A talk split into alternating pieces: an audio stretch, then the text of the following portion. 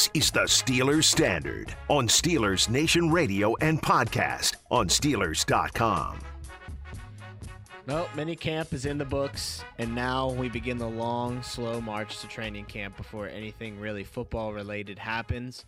But it was an eventful mini camp for the Pittsburgh Steelers and a lot of storylines that we can get into on the next couple episodes here of the Steelers Standard. But before we do, some interesting news that kind of was surfacing around the Steelers after minicamp broke and into the weekend was a visit from a big name free agent, Trai Turner, the former offensive guard for the Carolina Panthers for the most part of his career, but last year he spent it with the LA Chargers.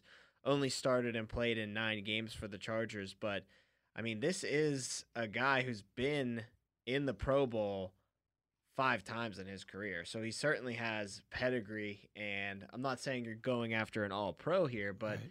it's just an interesting name to see pop up visiting the Steelers facility because he plays a position that we've thought is the strength of the Steelers as far as their offensive line is concerned, is that guard position because Dotson is ascending and going to be a very good player in this league, we all hope. And DeCastro, although he's on the back nine of his career, is still a pretty serviceable player, at least in our minds. So, an interesting visit, I thought. Trai Turner coming to the Pittsburgh Steelers for a little free agency meeting. Yeah, it is. Um, and I mean, again, I mean, there's a lot of there was a lot of speculation on Twitter. Not speculation, but I guess question marks as to why you're bringing him in if DeCastro's healthy and if he's going to be here this year, obviously. But at the same time, it's always a good thing to have depth, and maybe that's what the Steelers are, are, are thinking of here.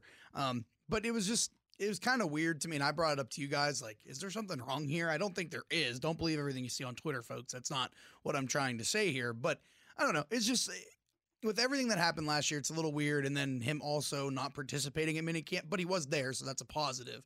It, I don't know. It, it's a little interesting. It's a little, I guess, weird. I don't really know the right way to say what I, you know what I mean? Like, I don't exactly know what to say there because every everything that we've heard is that he's going to be playing and all that good stuff. There's no injury concerns. You know, Mike Tomlin said uh, on on uh, Tuesday, if I thought any injury circumstances or reason why people were not partic- participating were significant, I would share them with you. So again, that leads more to my point. Well, why are you bringing this guy in? Again, granted, depth, I get it, cool, but it's just it's weird a little bit. It's definitely weird. It's it, this was just a total unexpected move. Uh, you did not expect a visit from this guy.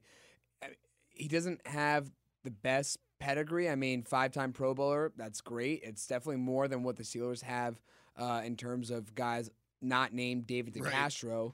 However, when you're talking about key free agents out there, this guy's name isn't a huge one, but he could definitely be an asset to the team. As you mentioned, Kellen, depth is probably the biggest asset that the Steelers need to kind of get better with. I mean, they have starting quality players, but in terms of depth, they really lack in many areas, including the offensive line. So it's a question questionable move just because it was so kind of out of left field and unexpected. There was no conversation leading up to this beforehand and of speculation until the visit was made. So yeah, kind of kind of weird that this came out of nowhere.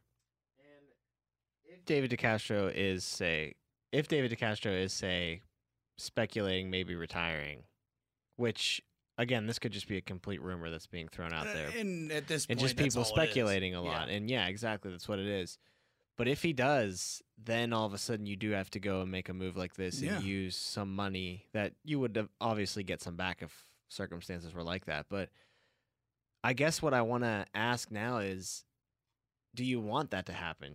Because my answer is no. I still think mm. Dave DeCastro, although he had a rough go of it in 2020, I still think I would put my eggs in his basket more than I would a Trai Turner's. I know that Trai Turner's yeah, a five-time I mean, Pro Bowl. It's not like I'm, you know, bringing in some slouch. He definitely would be more than serviceable if things were dire enough where DeCastro did walk away and you had to just quickly do some patchwork on the inside of that line. That's a more than serviceable patchwork right. job if you brought in a guy like Trai Turner but I still think I would bet on David DeCastro coming back and maybe not playing like an all pro, but at least having a bounce back year to 2020, kind of getting back to normalcy around the country and around stadiums, uh, both yeah. at Heinz Field and stadiums that he visits on the road with the team. I, I still think that if he can get to just slightly above average, that's just as good. Still, probably a little better than what Trai Turner can reach. Yeah, and I mean that's obviously you don't want anything to be going on, and like we said, we haven't heard anything. Again, this is all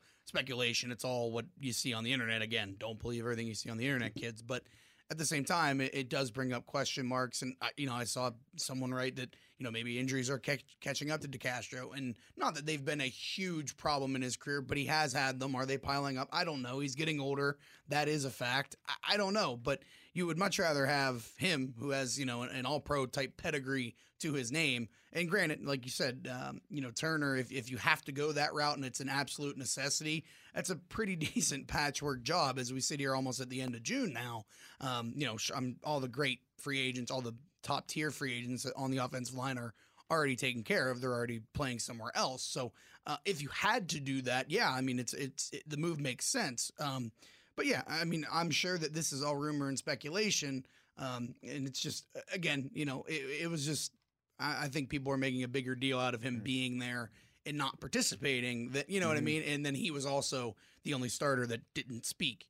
At Yeah, so it just lent Right. Or many to- camp, I should it say. lent the room for people to Yeah. really speculate about what was going on. Right. But the, the the thing that is not speculation is the fact that this guy Trai Turner was brought in, and No, that's a, that's a fact. that's a fact. And fact. so that's something that people have to acknowledge. Was this done with intent?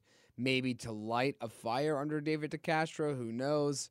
That's speculation for sure. What what I just said, but what was factual was the fact that the Steelers brought in this guy, a piece that could be used as a depth piece. I don't know necessarily if he would get the starting job over David DeCastro. They were both on the team. I don't think so. I don't think so either. But still, it, it wouldn't be a, a, a, an asset that the Steelers would just shy away from if, if they could afford it. Is it an insurance policy too on one Kevin Dotson where maybe he has a little bit of a sophomore slump? A lot of people are known to do that, and you know you hope and keep your fingers crossed that he doesn't because not only does this year ride on him really developing into a premier starter on an offensive line in this league, but he's the linchpin moving forward for your offensive line. Him and hopefully Kendrick Green if he can also step into Mhm. some big shoes that he's trying to fill at that center position. So you really have to hope that Kevin Dotson doesn't have any kind of a slip up, but you just never know. So it might be nice, Jacob, if you did bring in a Trai Turner and you did put him on your bench, and you know,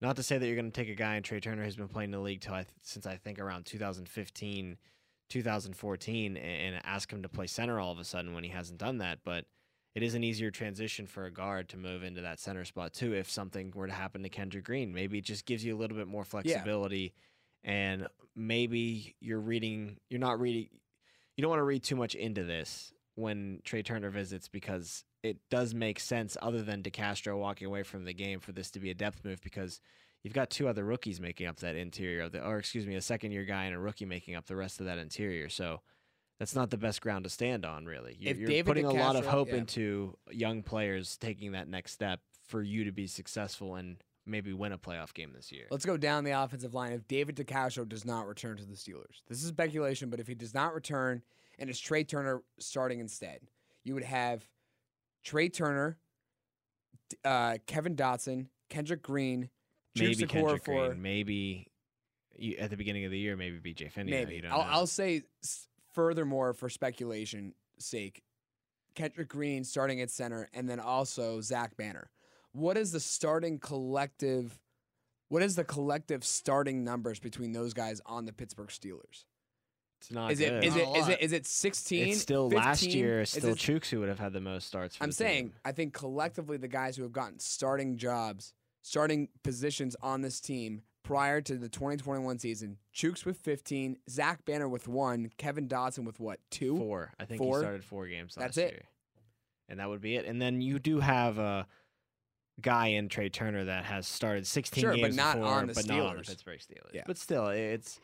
I I do like it as an insurance policy, and, and you can Yeah. never have too many good linemen. I think is the point. But that would be a pretty expensive insurance policy because Right. five-time Pro Bowlers aren't going to take a too friendly discount. Even though he did have an injury problem last year in LA, he's still only 28 years old though, so he's Right. still got some years in front of him. You would think. Right, you would. And, and I mean, I don't know if there's anything to this. Last year, he only played in nine games. He only started nine games due to injury.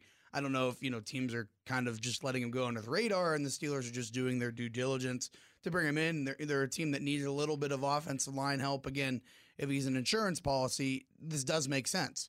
Um, but it's just again, it's just really weird that it would make a lot more sense if he played tackle. I think. Yeah, a lot of people's right. minds. I think the position of guard is kind of like, whoa, those were the two spots that, That and maybe that fuels about. into the People were- speculation of DeCastro. there. Right. I think that's exactly what it is. Is the fact that hell, I mean, us three were talking about it. That uh, when you look at the Steelers' offensive line, it's the guards that you're probably the most comfortable with. You're the most confident. I know DeCastro uh, didn't have a good year last year, and I know that Dotson is coming into his sophomore year. There's always potential for a sophomore slump, but those were the that was the unit of the offensive line that you were really intrigued by. You're really excited about, and then this happens. You know what?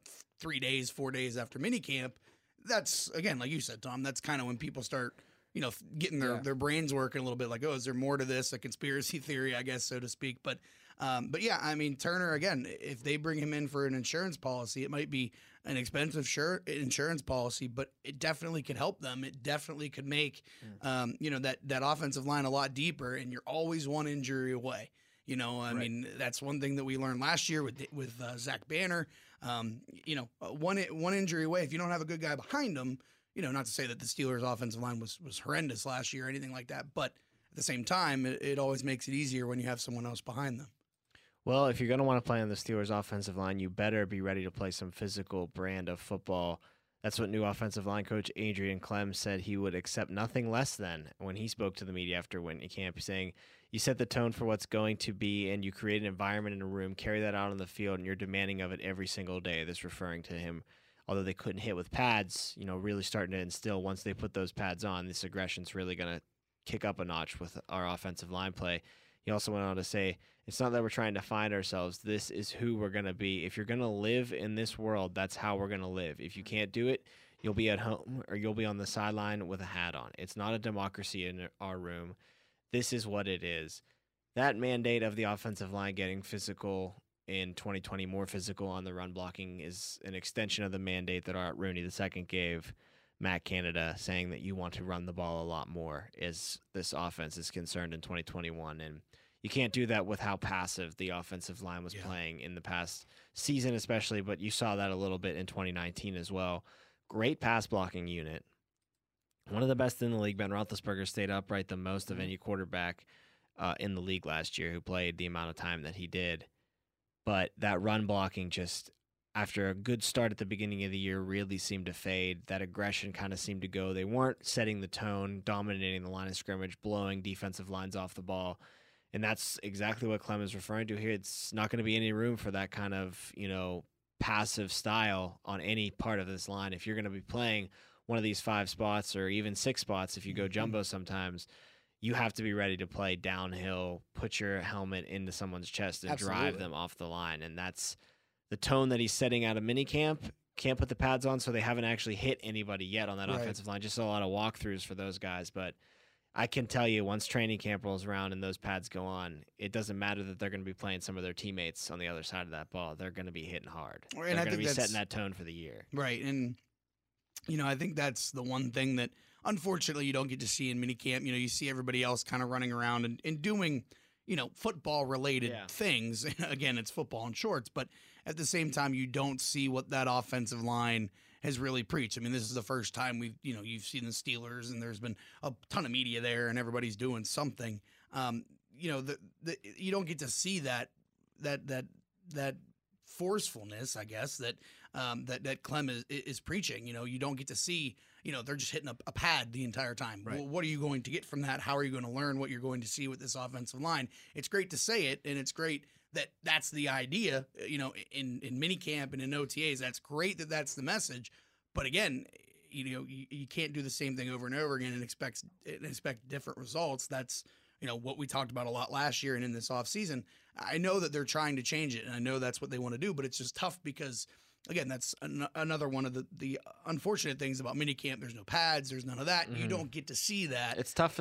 It's basically for skill position players mainly. Right. For the most It- It's yeah. mostly getting minutia and playbook stuff down for the Yeah. linemen. You know, going through walkthroughs, putting in an offense, the early steps of an offense. But it, with shorts and, and t-shirts and, and Helmets, helmets, i- it's mainly for skill position right. players. Oh, absolutely. I mean, you know that going in, but again, it, it's just or at least I don't know if it's mainly for them, but they can get the most out of it because I mean, and you see the most Yeah, action of those guys. exactly. Right. And I mean that's again, that's just the the unfortunate part is that yes, we keep hearing this. We keep hearing that the offensive line wants to get back to normal, be more of a smash mouth type offense. Obviously, that's the goal when you have Najee Harris as your running back. But at the same time, it's just we haven't seen it, you know, and it, it's Mm-hmm. unfortunate that it's going to take all the way up to August until we see it. I mean, it's great to talk about it, but you have to be about it too.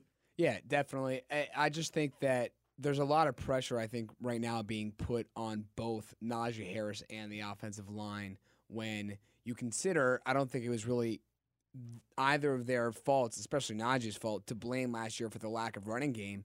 Sure, the offensive line has control over how, to a point, how well the running game can operate. But if the people you're putting out there aren't going to follow their blocks or even just work well with the li- with the lineman in any way, then you can't really blame the lineman to begin with because if the running back isn't going to be a typical running back, learn the playbook and and, and, and work symbiotically with the offensive lineman, you can't put the blame all on the lineman. But because the run game was so bad, it's easy to blame the offensive line when there wasn't really one guy on the NFL on, on the Steelers roster that you could point the blame to. It wasn't just James Conner who wasn't working well, or it wasn't just Jaylen Samuel who wasn't working well. If that was the case, then Najee Harris may not have been a Steelers draft pick. If one guy worked out, then the Steelers probably would have gone with an offensive lineman in the first round. So there's a lot of pressure right now on Najee Harris to kind of fill that role of the typical Steelers head down, smash mouth running back style of play,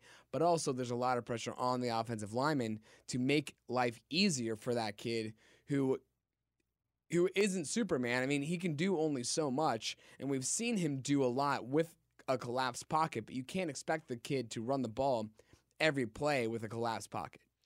One of the biggest reasons that they talked so highly about Kendrick Green once they picked him was his smash mouth propensity, his ability to be a nasty kind of player on that offensive line, and that's exactly the kind of DNA that they're trying to get back to. And it played a lot into their decision into picking him with their third round pick this year, and why he's probably going to trend to be the starter on this team. Uh, I, and I think when Dotson was playing earlier in the year, starting for DeCastro, getting the majority of his starts at the beginning of the season, Mhm. that's when you saw the offensive line really run block the best that they had, having multiple 100 yard rushing performances in a streak of games to the beginning of the year. I mean, Benny Snell was rushing for 100 yards Yeah, at one right. point, and so at one at one point.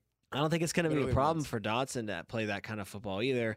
DeCastro, although he's getting old, eh, you have to question if he wants to commit to that kind of style anymore. But you know he can if he does want to because he's made an entire career out of doing that. You don't become the all pro that he has if Right. you're too passive on the run blocking for the longevity of your career.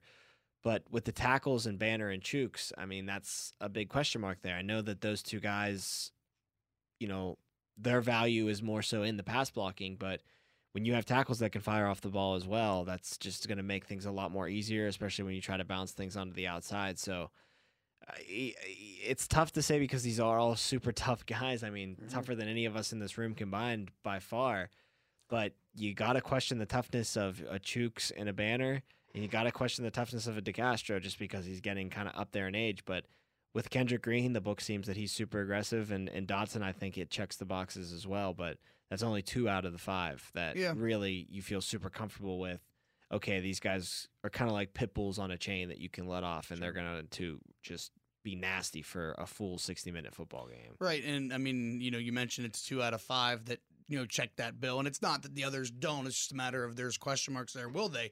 That's one of the reasons that we've talked so much about, or at least I have, is you know, not that I don't have confidence in, in Banner or Chuks or whatever, you know, uh, or even Green or, or you know whoever I guess is, is whether it's DeCastro or whoever it is playing guard.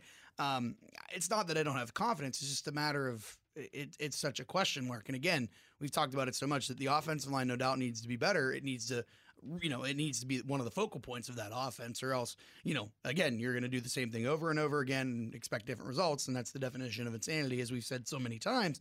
You can't do that. So, yeah, I mean, again, it's not that you don't have confidence in them. Like you said, you illustrated it, Tom. It's, it's two out of five that fit that billing. And again, that's kind of what I was alluding to a couple minutes ago is like, we haven't seen it, you know. And if that's your mode of offense, that's what you want to do. Um, I know that it's not their fault we haven't seen it, but again, that's why there's question marks there is because of the fact that you know this offensive line is going to need to be so much better than they were last year, and, and they're going to need to rely so much more on the running game, and and you know we don't know how that's going to work. We don't know what that's going to look like because we haven't seen that brand of football, and I mean it feels like it almost a decade, but you know really I guess it's only been three or four years, five years since Lev Bell's been here. Yeah, it's it's been a lot longer than Steelers fans would like to admit since the Steelers have had an actual running threat at at, at the tailback position. And not to discredit what James Conner did his first year when Le'Veon Bell sat out, because that was an impressive feat that he accomplished coming in and filling those shoes. However, you know, it wasn't the same after that, and it, injuries were were were an issue and COVID with no offseason, you can easily credit or chuck up to as an issue for that as well. But it's just frustrating, and I, I, mean, I think we all can agree the fact that we won't really know, as Kellen has pointed out time and time again, exactly what we're going to get out of this offensive line until August, and we're only in mid June, a little later portion of June, and and we're getting more and more eager as time passes. No question. And when you look at this offensive line, and we talked about this kind of at the beginning of the episode, so it's kind of kind of a little bow on it here. The depth can still be a problem. And I know you go out and you get a guy like Joe Haeg on the free agency market, kind of an under the radar signing, but under the radar for good reason also, because it's not like he's lighting the world on fire when you bring him in, but he does still have some experience. Yeah. Uh, but Chuks and Banner uh, really getting a go at the starting thing. Chuks kind of quietly worked his way to 15 out of 16 starts last year, and you can crown him a starter. Uh, benefiting, of course, from Banner going down after the first game of the season. So that was the position battle in 2020. Now they both find themselves at those tackle spots in 2021. And there's so many question marks just with those two and the starters in general that I feel any injury of some significance could really derail the Steelers season. And maybe that's why you go yeah. out and you bring in a guy like Trai Turner, even though you think you have the position that he plays kind of filled out.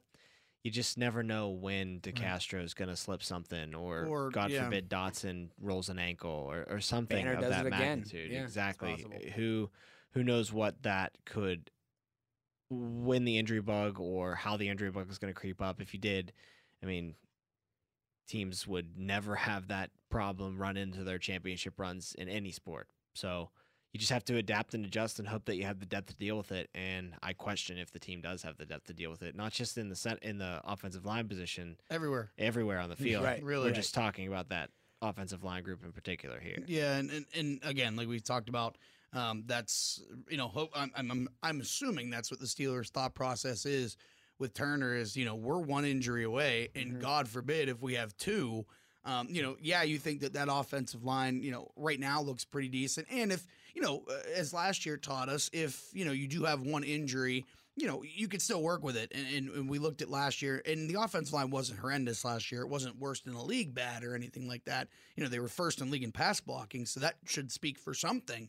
Um, but at the same time, if you lose another one, like you said, Tom, right, it, it really derails things. So again, it, to you know go back full circle to the beginning of the segment, I think that's what the Steelers are looking at here. Is you know if we if we have an injury or if you know God forbid someone doesn't perform well or we have two injuries, it's a nice insurance policy to have. I mean, I, you know, I, I don't know if it's necessarily um, you know for us and for people in the media, you know, looking at it, it obviously creates a lot of I don't know, controversy, well, story, spe- speculation, but you if know. you're going to be playing a very physical brand of football too, that breeds, right, that it opens that more up. injuries sure. as well. Like I understand that it's definitely the way to go if you're the Steelers. You want to get back to that running smash mouth style, but you have to have depth to be able to play that way because you need to be able to plug guys in in order for you to have a somewhat manageable right. offensive line.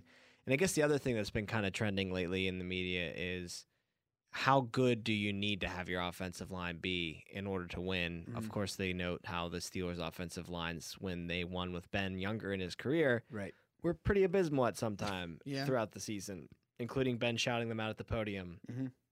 for all the uh, negative attention that they got leading up to that entire run. I understand exactly what they mean, and it's true when you have a quarterback young like Ben was back then. But now I think just at his senior age, you just kind of He's not going to be able need to to put more of your eggs in Yeah. the basket of you need that line to be at least above average to do well. it's even more important. Yeah. You know, the onus is even more on them. You know, and again, we know that that Ben's getting older. It's been something that's been happening, you know, over the last couple years, and it's something that you know everyone knows is happening. But again, eh, when he's getting older, this is his last year. You, you don't want to see Ben on his back all the time. You know, I don't think anybody does in, in the offensive line, uh, like you mentioned, obviously don't either. So They're the last people that want to see him because that means Right. it's falling on them. Right, it's their fault that he's Yeah. on the ground. So yeah, I mean, uh, you know, I think that's a, a big part of it too. And and you know, it's again, it's I don't know this this this episode is really. Um, it's specu- Frustrating, It yeah. is, and it's speculative. I mean, because of where we are, and it's only June, and, and why are the things happening the way they are? Why are, is another guard coming in for a visit? But again, like you said, Tom, I mean, I think you kind of put it the best way is the fact that it's probably, and it probably, I mean, I, I think everybody's assuming that it is just an insurance policy and there's nothing to look into. But again, I mean, there's, as you said earlier, it's, there's nothing wrong with having too many good offensive linemen. That's a good, Right. that's a good problem to have. That's that's a problem that the Steelers aren't having at many positions at all. Maybe only the wide receivers, I would say, is is the only uh, position room where there are an overflow of guys capable to get the number one starting position. Klemm also said, it's about new offensive coordinator Matt Canada designing plays that put us in situations that we can be physical. It's about making it so there's not that need for a ton of communication in plays where guys have to do a lot of reading and thinking. It's running and taking advantage of their natural athleticism and allowing them to be physical, not overcomplicating things, simplifying things where we can so they can be as physical as possible. The majority of our guys already have it in them. Once you create that culture, you just feed off of it and you grow. We're nowhere near where we need to be, but there's some gains made in that direction. It's encouraging, and I'm excited about it. Interesting what he said about the Matt Canada offense and about how it's really on him and Canada.